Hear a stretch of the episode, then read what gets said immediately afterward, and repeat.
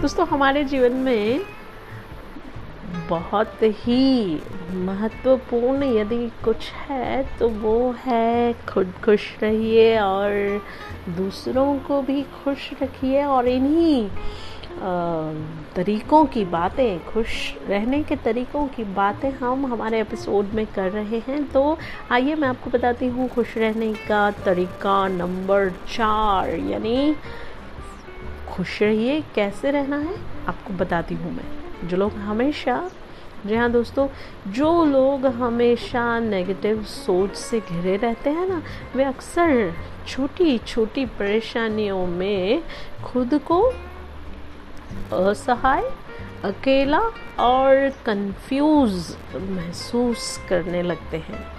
जी हाँ दोस्तों, इसीलिए कहा गया है कि नेगेटिव सोच हमें नहीं रखनी चाहिए।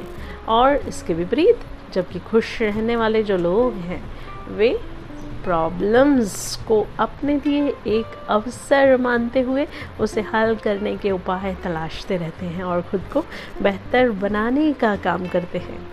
इससे क्या होता है?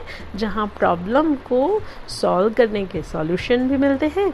वहीं वहीं दोस्तों, आप खुद में कॉन्फिडेंस को भी ज़्यादा फील करते हैं और आप में कॉन्फिडेंस खूब बढ़ जाता है। तो फिर क्या है दोस्तों? खुश रहिए और दूसरों को भी खुश रहिए। और मैं मिलती हूँ आपसे अगले एपिसोड में खुश रहने के नेक्स्ट तरीके को लेकर।